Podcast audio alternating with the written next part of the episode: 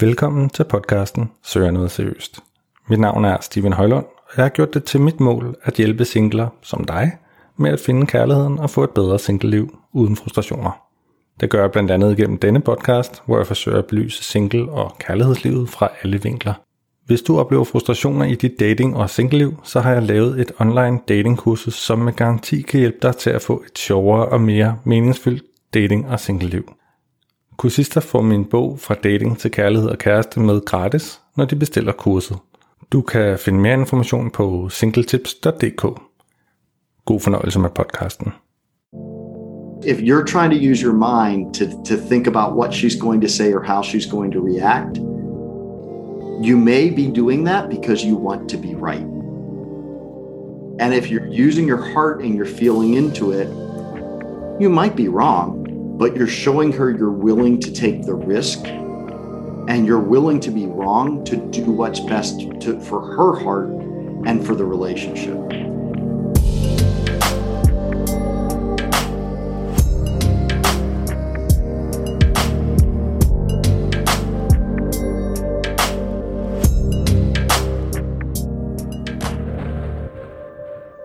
Velkommen til det 32. afsnit af noget seriøst. I dette afsnit skal vi tale med den amerikanske par- og dating coach John Hall, som tidligere har været på program. Vi skal tale om øh, maskulinitet og hvordan man ligesom connecter med sit hjertesprog, kan man vel oversætte det til på dansk.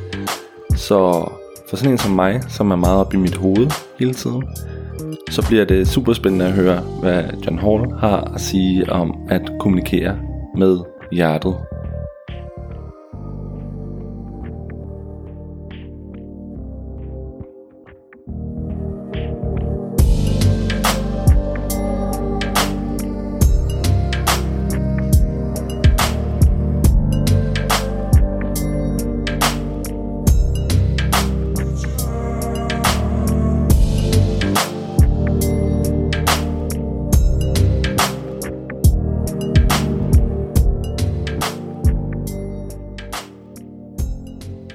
John, welcome back to the show. Steven, great to be back. It's uh, awesome to see you again. And uh, we talked uh, some time ago about masculine and feminine energies quite for some time. It was a very interesting talk.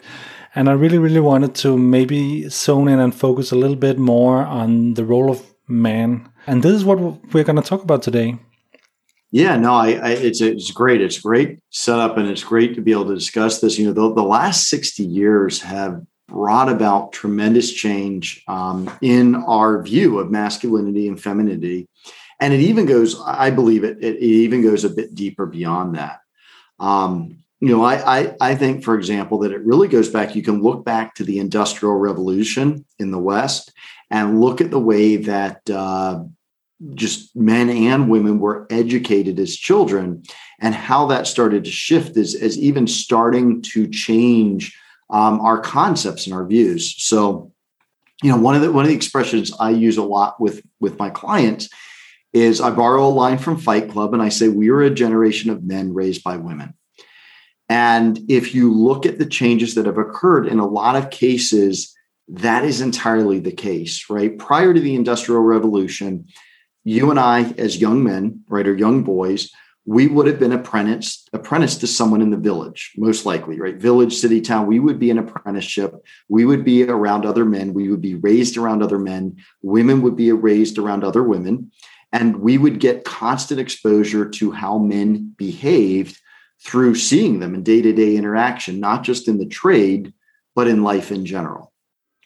And with the Industrial Revolution, with the way we've changed our educational system, most men, most boys aren't engaged with men, at least in the US. Um, I did not have male teachers until I entered junior high. So I was already in sixth grade and 12, 13, you know, going into pu- puberty, in puberty, before I started getting to experience any men in school. And then adding on top of it the uh, divorce rate that's gone up, and a lot of of um, boys either they don't see their men their fathers much because they're at a corporate job and they go away in the morning and they come back in the evening they're probably pretty tired by the time they come back home. So they're not getting that much interaction at night. Or they might be divorced. The parents might be divorced. And, and typically the children were raised with the mom. And so again, there, you know, that was my experience. My parents got divorced. My mom did a phenomenal job at raising three boys and a girl. She she did a beautiful, beautiful job in doing that. And she's not a man, right? You know, so I didn't have a lot of male role models um, outside of fortunately I had scouts and some other things growing up. So I think that's that's an impact. I think there's a real impact of men seeing other men and learning from them.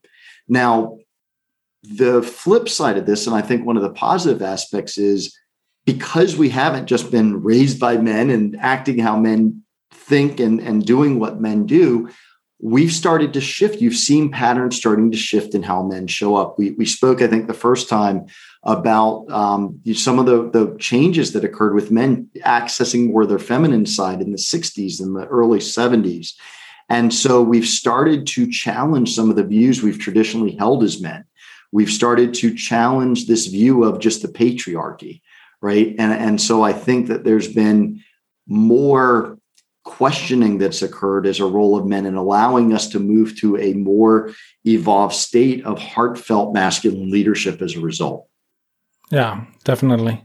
And totally concur with this. And, and it's the same development, obviously, that has happened in Denmark. And it has also been debated in public. Like, uh, is this a problem that uh, uh, we are still men, right? And uh, bi- biologically speaking, and we still have needs uh, uh, as men. But if we are sort of prevented from really connecting with it, um, I'm not saying that maybe the men of the 50s were very good at connecting them, themselves with their masculinity, uh, but at least now, if if you don't have that role model, you don't have anything to navigate uh, towards, right? So uh, I, I can't help thinking like, how do we connect with this uh, masculinity and this these core values that we have, and how do we talk about them and learn how to talk about them? Yeah, yeah, no, it, it it's um, well, there's a there's a few things there that I, I want to touch on, but let, let's talk a little bit about right the the the the masculine energy that we all have, right? Because we spoke earlier about how we both have masculine, and feminine energy, but it, even especially when you combine the masculine energy with our physiological and mental and everything else structure that we have as men, um, you know, there are some real core gifts that we can bring in terms of structure, in terms of awareness, in terms of presence, in terms of mission and drive and desire to make the world a better place, um, in terms of providing safety for our partners, right? For providing for our partners, for seeing our partners. And it doesn't mean that they can't do these things, right? You know, I, I know women have opposable thumbs and they can they can do all the same things that we could do and oftentimes do it better. But as men, we do have a gift of really being able to provide safety, to, to provide to provide awareness, to provide just everything in, in for our partners, and that is a gift that we have. And one of the biggest gifts I really do believe is also just our deep desire to live on purpose, to have a mission for the world, to deliver that mission for the world, to make a mark on the world. Um, I think that really gives us a solid presence of, of, masculine leadership that we bring, a gift, a masculine gift we bring that can make the world a better place, make our relationship better, make our family better um, in our role as men. Yeah, and, and definitely you see that uh, with females as well, and maybe they're catching up and learning now, right? But but uh, but but I also truly admire that when you look at yeah people like Elon Musk or, or this immense drive was like nothing you know everything is secondary to reaching Mar- mars right? It's like it's um you just if you go back a little bit in time i would think that women also see their purpose probably more in relation to the family and the kids and there's a there's a big purpose in raising kids and, and, and, and conceiving kids and and and definitely you see many women end up having kids for for that very same reason it's it's it's in, in their nature in in our nature to to do that whereas we don't have that gift so so maybe we we seek that purpose somewhere else whereas like uh, I like kids but I don't think I I'm gonna like and love kids. I'm gonna love my kids, obviously, when I if I have some, but maybe not to the same extent. It's gonna be different than my the, the mother of my kids, probably. Well, it it comes down to remember we we have both the masculine and the feminine energy within us, but we have one that's our more native state. We have one more that's more our core state that is the one that we desire to be in the most. And so, if you're a man with a highly masculine energy, that's your core energy, then yes, you're going to be more driven. Now, there may be a, you know, there are women out there, there absolutely are women out there whose core energy is masculine, and they're going to be just as driven to make a mark on the world and live their purpose. And, and that's actually going to be their natural state. They're going to prefer to be there. Um, but most women have a feminine core. And so they can go make a mark and, and develop a new drug or develop a new treatment or develop something amazing or fascinating or, or, or the mission to Mars. And yet, if their core nature is feminine, their desire is going to be that connection, that connection, the love, the flow, being just part of the energy of everything. And they're going to want to relax to that. And that that may make them more suitable for things than you're going to be in your core masculine. Mm, yeah, that makes sense. Definitely. Um, and also, you, you've also been talking a little bit about this toxic masculinity because once we we always refer back to the 50s we i think everyone sort of know what we're talking about right? The patriarchy and this but it's still i think to to me and to many people it's it's something of the past in a sense and still it's present. So it's it's very hard and it's sort of in flux everything. We see it on an everyday basis but at the same time we see the opposition as well. And and then comes in the toxic toxicity i guess it's called right? Of of of, of some of that old masculinity and patriarchy. Um, what are we talking about here? Yeah, so so I'd like to say, you know, the, what I've been taught and, and had just some teachers that have done an exceptional job explaining this to me is there are three different levels that masculinity and femininity can operate at. And the first level is really this level of desire to satisfy yourself. And I think that's the level that people refer to as toxic. And it doesn't mean that masculinity is toxic. It doesn't mean that femininity is toxic. It means that the people have chosen a toxic approach to that energy. So what do I what do I mean, right? A, a toxic masculinity would be where we seek again masculine seeks completion, masculine seeks freedom, but toxic masculinity would be where it's almost a dictatorship of I don't want to hear anything you have to say. I don't want to hear you complain. When I come home at the end of the night, I want everything done so I can sit on the sofa and do nothing because I desire to be done. Mm. Right. Well, that's masculinity, but it's a very toxic form of it because you're doing everything for you. You're using masculinity so you can be done, you can be complete, ignoring the needs of everyone else, right? Or, or let's say it's even a desire to have a mission. Um, you know, it's a desire to build the pyramids, for example. I want to build a new set of pyramids, but I'm not going to care at all about the people who work for me. Hmm. I'm just going to demand that everyone goes out and builds the pyramids the way I want it built. I don't want to hear any arguments because again i want to accomplish this deeper mission that is toxic because your your heart's disconnected in those cases right? Your heart's hmm. disconnected in those examples.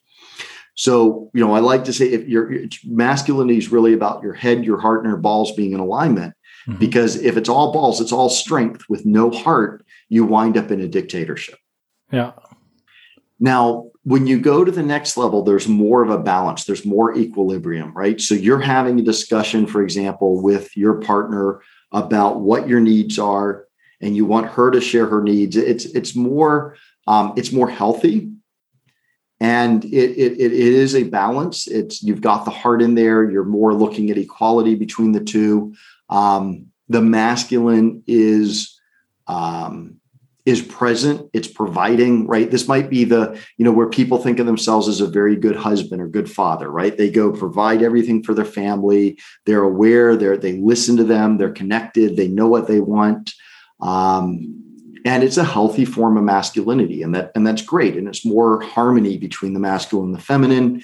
And i think that's a fantastic state. And there's even more right? So i think when we get into the really a divine form of the masculine is where you are able to dedicate yourself to something deeper to have that open heart connection to dedicate yourself to giving love to truly providing for your family to making art of it to to being something deeper than just i put food on the table and i played with my son and i listened to my wife and i'm a good dad or i'm a good husband because right? i have but to, to, it's expected from me right so that's right but now how could i really do this in a way that lights my wife up how do i do this in a way that lights my children up how do i do this in a way that is a heart connected way to make a bigger mark on the world. That's where I think we we really get into this divine aspect of the masculine that's so beautiful. Yeah, so that's also about the awareness actually. So you're not just doing what you were told to by uh, automation, you could say automatically, you're just um, fulfilling your role in this world in a sense, right? But but you're in fact um, living out your potential or you're using uh, the means you were given uh, to to basically do good uh, and also feel good about it at the same time yeah yeah precisely precisely and and and this is really i think it's that heart connection and this is where the balance is so important between our heart and our strength because if we come in and, and as men we're just all heart all we're doing is feeling everything. We're feeling how everyone else is. We're feeling what everyone else wants. We aren't really providing our masculine gifts because we're just going with the flow. We're just, uh, you know, well, that could upset someone if I say that, right? That might really um, offend them. And then they wouldn't like me anymore if I say that. And there's actually a practice that one of my teachers taught taught me um, that he he calls a sacred dick practice Mm-hmm. And, and it's where we, we show up and we give a sharp truth to another man. Mm-hmm. You know, Steven, you've been, you know, I've noticed you've been doing the same thing. You, you constantly complain that there's no good women out there. Yeah. And then you spend your weekend. I'm making this up, by the way. Steven does not actually do this, everyone. no. But you know, Steven, you constantly complain that there's no good women out there, and yet you aren't doing anything to make yourself a better man. And I see you going out and drinking all weekend long before you go to work, right? You don't do this. but but you know, you might need to hear that truth. You might need to hear something that might upset you, but it's for your greater good to be to get awareness for this, right? Yeah, yeah. So I think that's a that's a role where that that having the heart connection to give you the gift, but having the strength to tell you something you might not want to hear, that's a great example of our masculine being used in harmony to bring a gift to to you in this case, right, to the world. Yeah, that's true. Actually, I'm I'm really appreciative uh, when my my friends are doing that. Actually, to me, uh, even though sometimes it can feel a little bit harsh.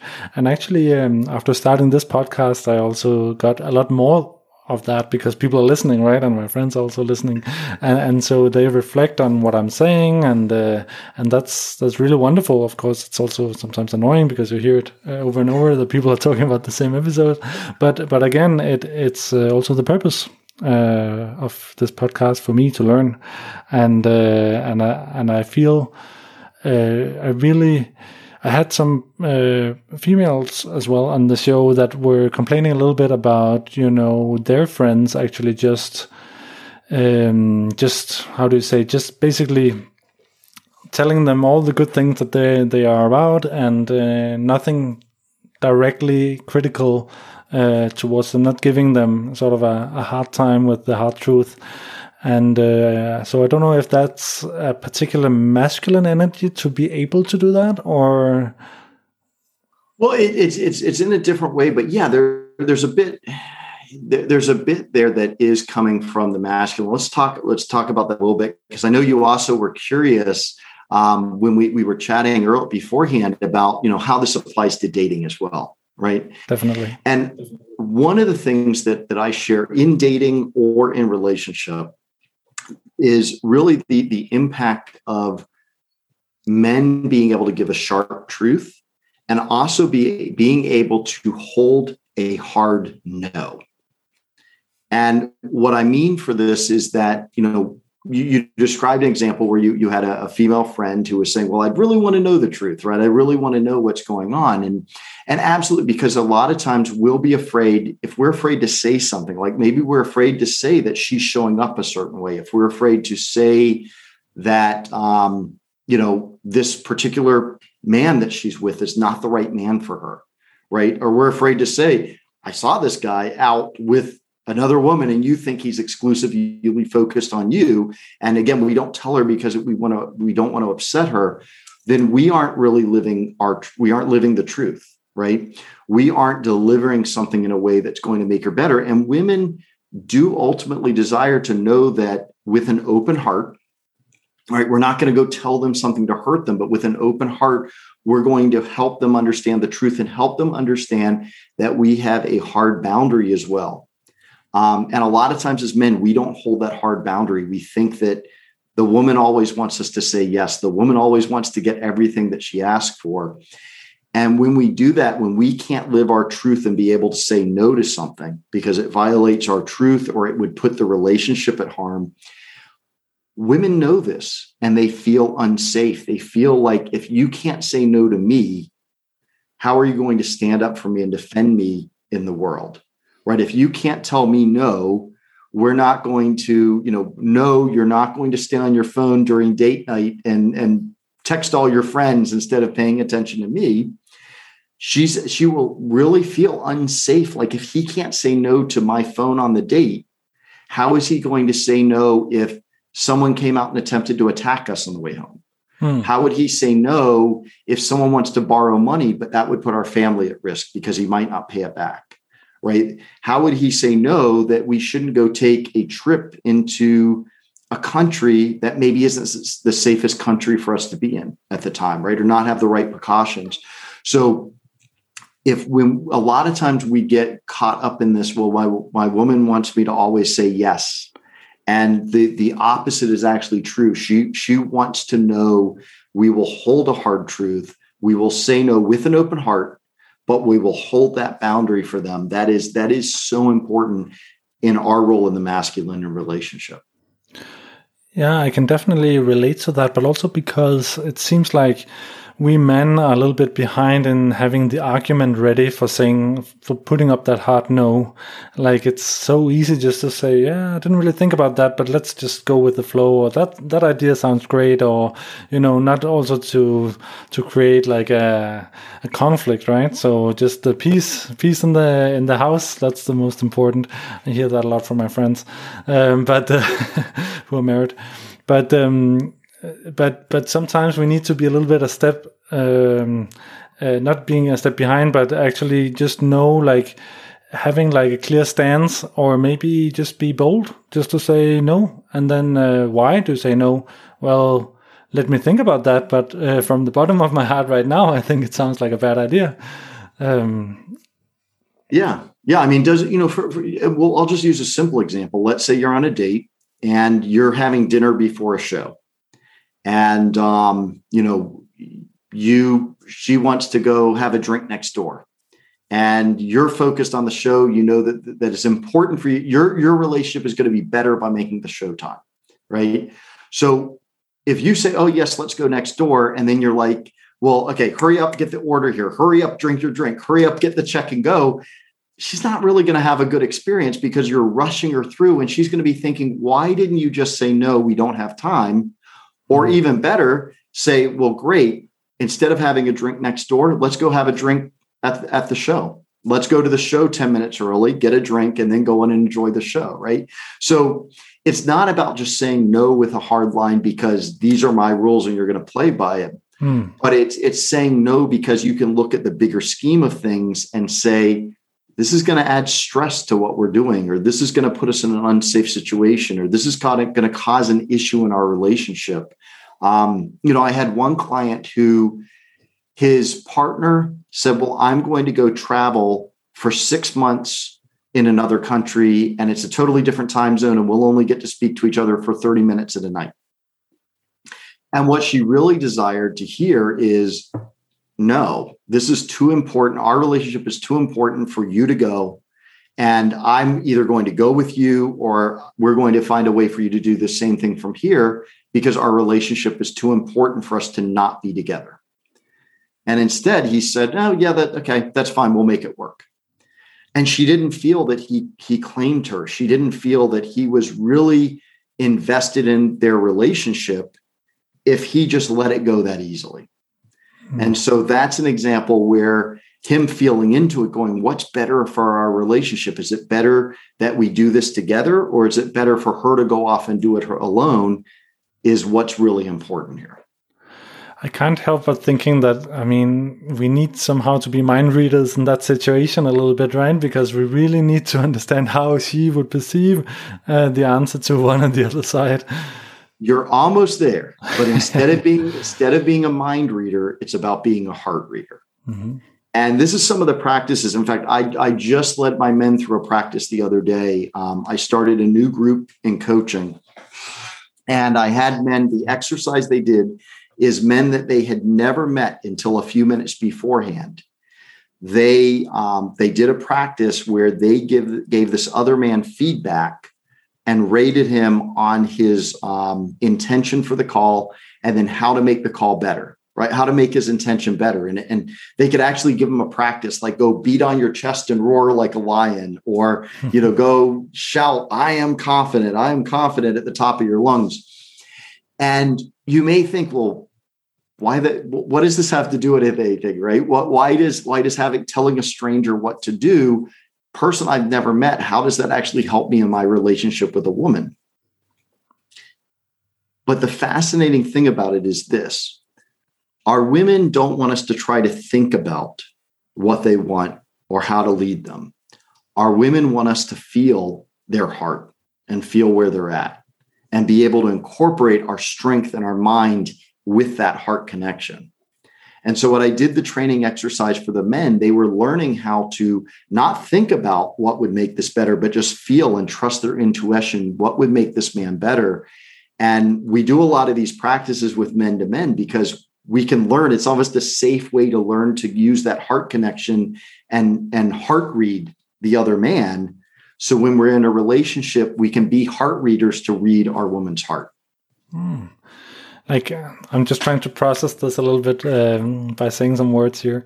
Uh, so so as i would go about it normally would be again to try to rationalize around something right? So like it's going to be a no because this and that. But what i'm hearing you saying is like if i'm truly invested in the relationship i would also have like a sort of emotional connect and she needs to feel that it's coming from from that emotional connect when i'm saying no is that correctly understood? I will even say she wants to feel that heart connection more than she wants to know that you're you're right or wrong. Yeah. Because if you're trying to use your mind to to think about what she's going to say or how she's going to react, you may be doing that because you want to be right. Mm-hmm. Yeah. And if you're using your heart and you're feeling into it, you might be wrong, but you're showing her you're willing to take the risk and you're willing to be wrong to do what's best to, for her heart and for the relationship. And so we teach we teach clients, you know, my wife and I teach clients all the time, get out of your head, get into your heart because that heartfelt connection is going to mean more to a woman than any you could be perfectly right with every single decision. In fact, ooh, I hadn't even thought about this and I'm going to bring this up. There's a movie um, there's a movie called Groundhog Day with Bill Murray. Have you ever seen it? Uh, I'm not sure. Maybe. Okay. okay so spoil. I'm going to spoil alert. It's from yeah. the. I think it's from the 80s or 90s. So hopefully, anyone who's going to watch it is going to watch it by this point. But Bill Murray winds up in a situation where he he repeats the same day every single day. Ah, I remember that one. Okay, yeah. and he plans a perfect day for this woman he likes right? Everything about it is perfect. Everything about it is right. Everything about it, every decision he makes is perfectly tailored for her. And yet at the end of the night, it always fails. And he repeats the day again because he's making it from his mind. And it's not until he learns to make the connection from his heart that he actually gets the girl. Mm. So you could be perfect with every decision you make. And if you don't have that heart, heart connection and being right the majority of the time is going to far out exceed no heart connection and being right 100% of the time. Mm. That's interesting, especially because I'm sort of a mind person. I think mind man, and uh, and I'm just thinking about like the relationships we all know that are like couples in a very like rowdy, stormy relationships that are somehow lasting forever, and you're just like, how can they stay together? But they going in and out of fights and moving in, moving out, moving in, moving out. But I can definitely see that um, you feel that reciprocity probably in, in a relationship like that because at, at least you are being loved. There is jealousy. The jealousy has some connectivity or to it as well, or can connect, connecting power, you could say as well, right? Because the other one feels very strongly about the fact that you were out with some friends or something like that, and that's that's also appealing. Well, yeah, and and there there's an added point here too. Women's women's hearts will close if they feel unsafe, if they feel unseen, or they, they feel that they are not understood. Right? That are the three reasons why women will close their heart. And if you're up in your head and you're trying to guess what they want, and you aren't really connecting with them, you aren't really seeing them, you aren't really understanding because they may say certain things, but if you don't stop and feel with your heart, you're gonna, not going to understand what they really desire.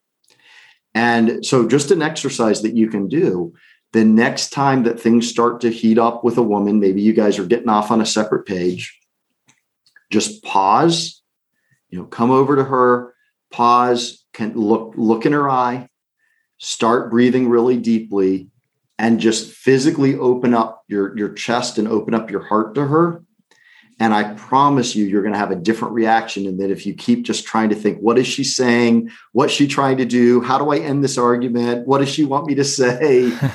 just do that exercise. And I promise you, you're going to get a different reaction because you're going to take that moment to really see her, to really connect with your heart, and to understand on a level that's nonverbal, but she will feel that and she will relax. And that's also super interesting with the verbal and nonverbal. Um, I mean, some people say it's only like actually seven percent of what we're actually saying, and then we have the the tonation, the the strength of the voice, and so on and so forth. It's like thirty percent, and the rest is the body language.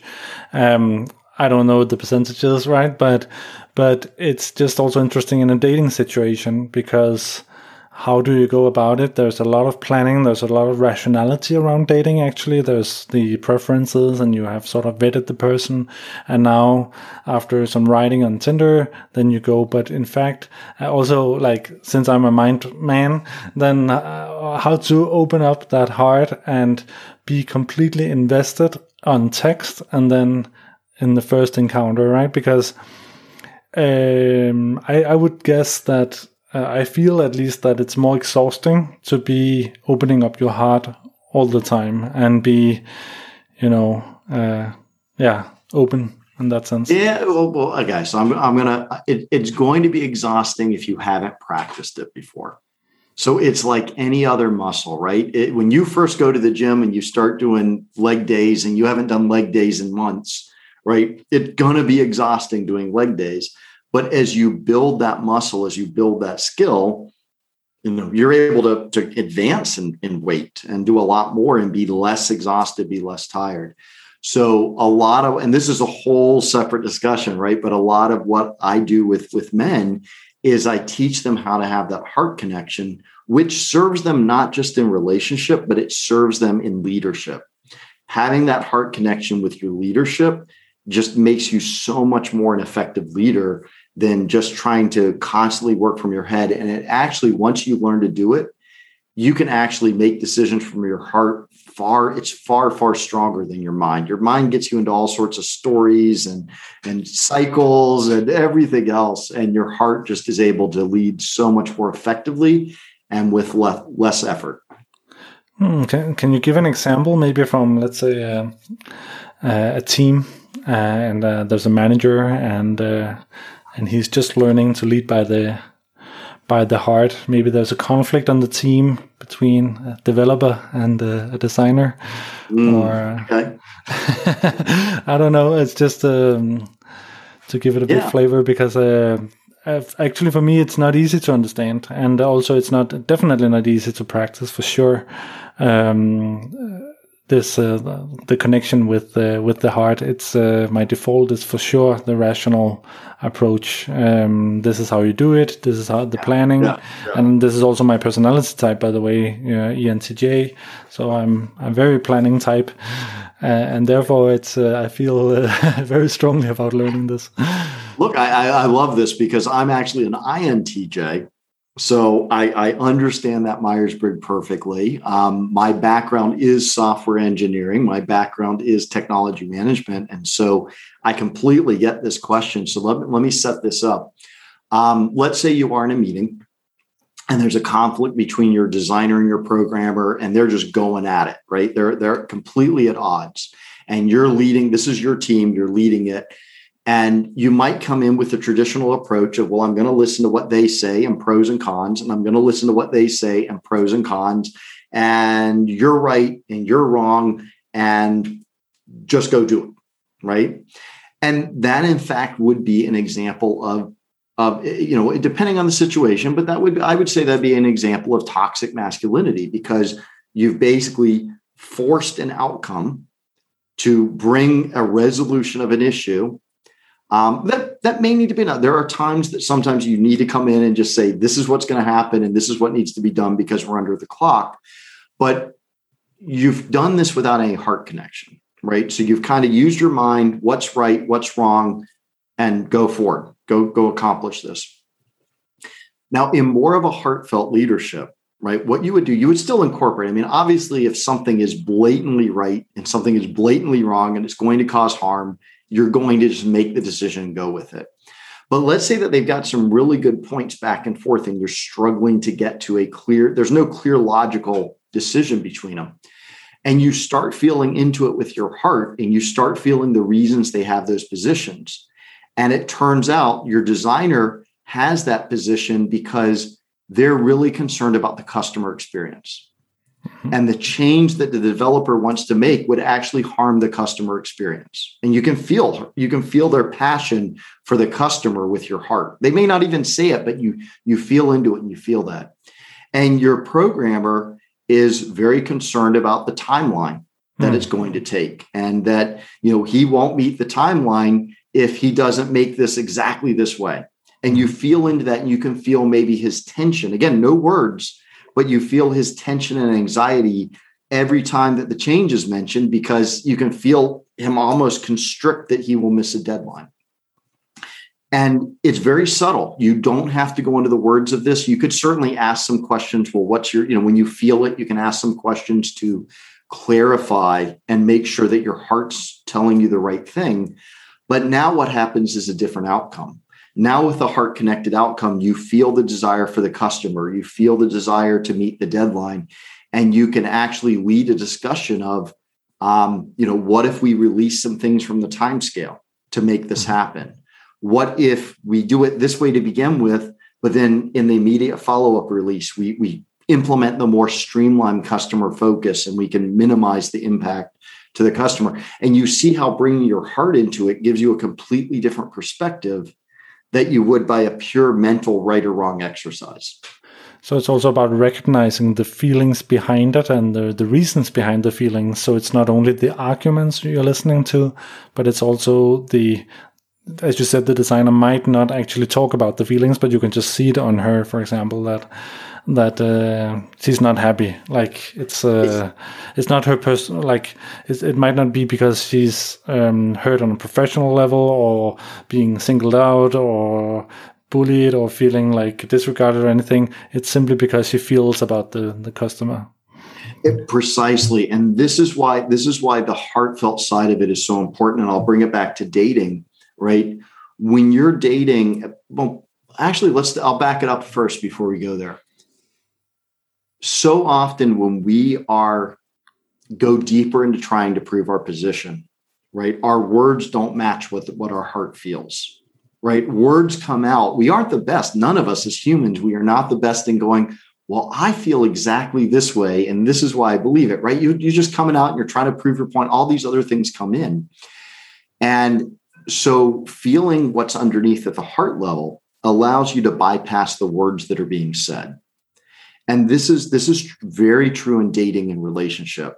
because if your partner is really upset about something, the words that are coming out are not necessarily what's really going on underneath. And so what'll happen is especially when it's us on the other end, right? She's telling us what's happening and why we're to blame. And we're so focused on the words and coming up with why we're not to blame and counter arguing every point. We miss that heart connection of she felt hurt that we were late. She felt hurt that we didn't put planning into our first date anniversary, right? And that's that's the underlying truth, regardless of the words that are being said. And that's that's why the heartfelt connection does so much more. So I guess there are some cues we have to train ourselves to to to listen to and watch, and maybe there's even a language as well uh, around the the heart connection. And then of course I'm still coming back to the dating right again because you don't know this person and you don't know his or her language uh, and, and and and body language as well. So it can be.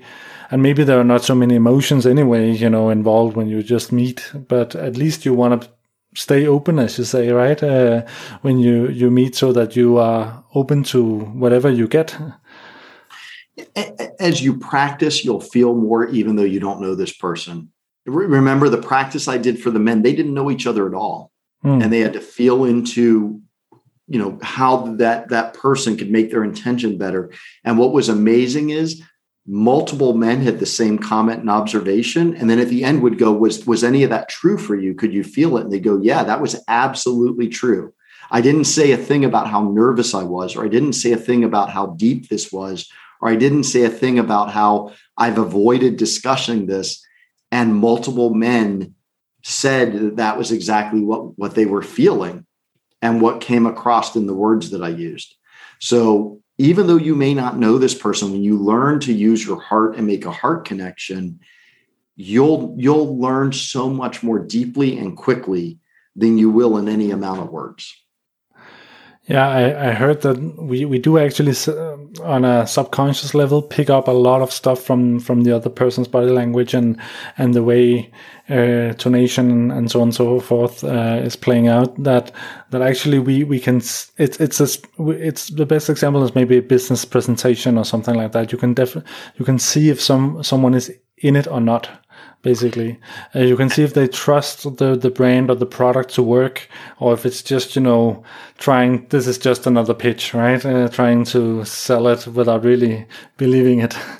yeah. And, and, and, let me tell you something. Um, first off, women are masters at reading this. Women, it's why it's why we can come home from work and they go, Well, what's wrong? And we go, Oh, nothing. And and they'll know, they'll know something's off because they're they're masters at this. They've they've learned it over the years as a result, as a way to stay safe, right? Um, but the, the other thing is that it, it's also why the embodiment work that I do is so powerful because that connection works both ways. Not only does what's going on in your heart and mind output in your body, the way that you hold your body and what you do with your body actually impacts your mind, which will impact your heart and your emotion. Um, they did a study I think it was in the UK, they found that they took clinically depressed people, they gave some of them Prozac and an, anti, an antidepressant, and they gave other ones, they had them smile, force a smile for 10 minutes. And it was just as effective to force a smile for 10 minutes as it was to take an antidepressant.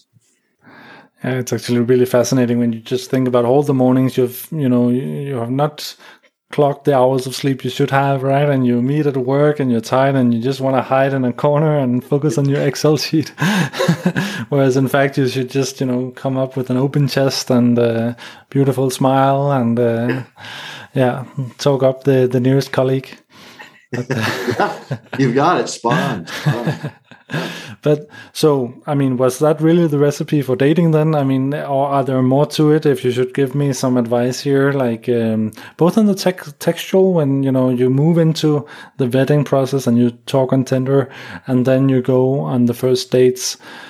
um, okay, so I'm gonna smile. I'm gonna be well rested. I'm uh, I, I'm I'm gonna try to focus on on on on her body language and and maybe not so much on what she's saying. I'm also gonna focus on that, obviously, but uh, but trying to listen and understand and uh, ask questions to to her to try to maybe drill down into an emotion, um, maybe get her to express an emotion and maybe then try to read as well what's happening in her eyes and her body language. Yeah, it, it is. I, I think you, you, you gave a great summary there, which is it is. It's using all of it. It's, it's again. It goes back to the the core, right? What I spoke about with masculinity is it's having the head, the heart, and the balls in alignment, right? So it's it's building the structure for the date and coming in with a plan, giving you know, allowing her to relax and go into her feminine, it's about having that heart connection, which is going to really tell you more than anything else, right? And, and, and really building that connection, looking in her eyes, um, you know, breathing deeply, feeling her, practice feeling her with your heart and feeling who she really is at her deepest level and seeing her for who she is. And then finally you know use your you know using your brain and logic. If the plan needs to change a little bit how do you incorporate that? How do you incorporate what she really desires into what's going on or you know are you also seeing some red flags where the things you know that you need um, remember that list we spoke about in the first podcast and, and what your critical requirements were. If you can logically see i desire to have children and she's flat out telling me she doesn't want to have kids ever then logically it's like, great, I may feel connected and I may have a plan for this person, but it's not going to work. So I, logically, I need to engage it. So it is really engagement of all three areas. It's what's going to make the date the most successful and set the relationship up for success. Oh, that's uh, that's super interesting and, and definitely hit a, a spot in me since uh, I'm very aware that I'm a mind man and uh, that I think I need some uh, some tools definitely to open up for the for the heart language and um, and and talk more and, and understand more with with the heart. And I like the fact that the alignment of the three. Yeah the, the balls, are hard and the mind, and uh, uh, and and and thinking in, in, in that way, and and having that balance once you uh, approach someone else. And I guess it's sort of also maybe in play that some balance when at work or, or in any relationship and of course maybe excluding the balls but but maybe some alignment still right uh, about the mind and the and and the heart yeah, I mean, look, the strength part still factors in, even mm. at work, right? The strength part still factors in because if if we're just using our heart, if we're all heart and mind at work, but we don't have the strength to carry forward our leadership, then we aren't really leading. Yeah. Right. Yeah. So that that still factors in. But yeah, it's it's that balance, it's that alignment between all three. It really makes is. a lot of sense. Yeah. I'm yeah. definitely gonna try that out and try to be more mindful about that. excellent, excellent. I can't wait to hear how it goes. Thank you so much, John. It was a pleasure as always. Thank you, Stephen, so much.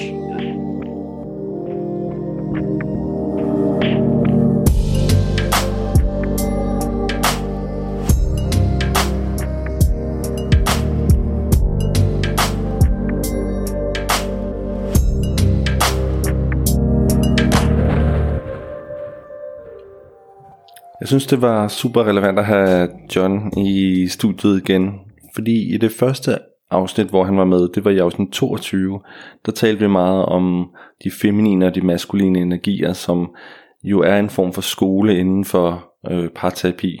Og i det der afsnit talte vi så videre i den retning, man fokuserede mere på det maskuline. Så det som John siger, det er, hvordan bruger vi mænd vores positiv, hvad kan man sige, fremadrettede energi, den her lederskab og direction, som vi ligesom kan, kan give til et forhold, øh, hvis vores core er maskulin.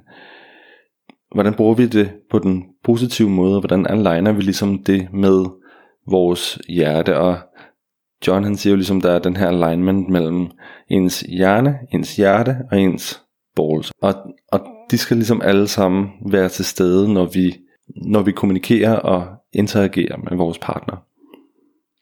Og mange mænd har så tendens til at glemme lidt hjertesproget, og ikke helt lytte, og ikke måske kunne artikulere de behov og de følelser, som, øh, som vi selv har.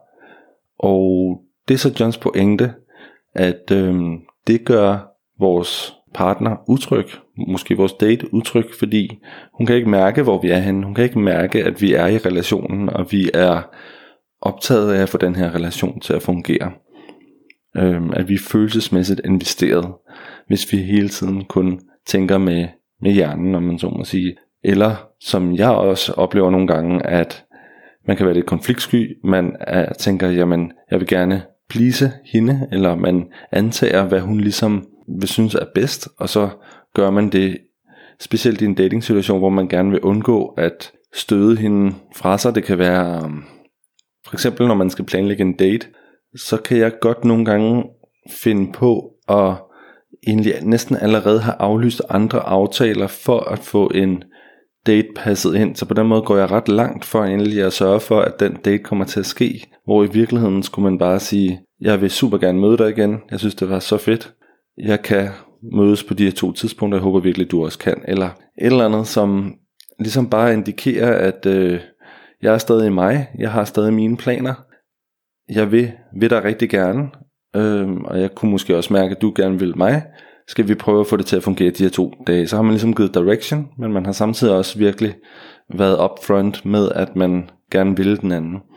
Hvor nogle gange så finder jeg mig lidt i et spil, hvor det sådan bliver lidt på hendes præmisser, og jeg måske også får øh, signaleret en form for usikkerhed, eller ja, manglende, manglende investering, fordi at jeg ikke rigtig får credit for faktisk at, at rykke rigtig meget selv, og gå rigtig meget på kompromis øh, i min kalender hele øh, interviewet med John, det leder også mine tanker hen på det interview, jeg havde med Mikkel Boginski i afsnit 19, hvor det handlede meget om mandens ansvar, fordi det her med hjertesproget er jo virkelig at connecte til ens egne følelser. Det er den her øh, kanariefugl, som Mikkel jo talte om, man skulle sende ned i maven som mand, som ligesom gør, at vi connecter med vores indre og vores følelsesliv, som man ligesom bruger ned i, i bilen 30 sekunder, et minut måske, på at lige mærke efter, hvordan har jeg det egentlig?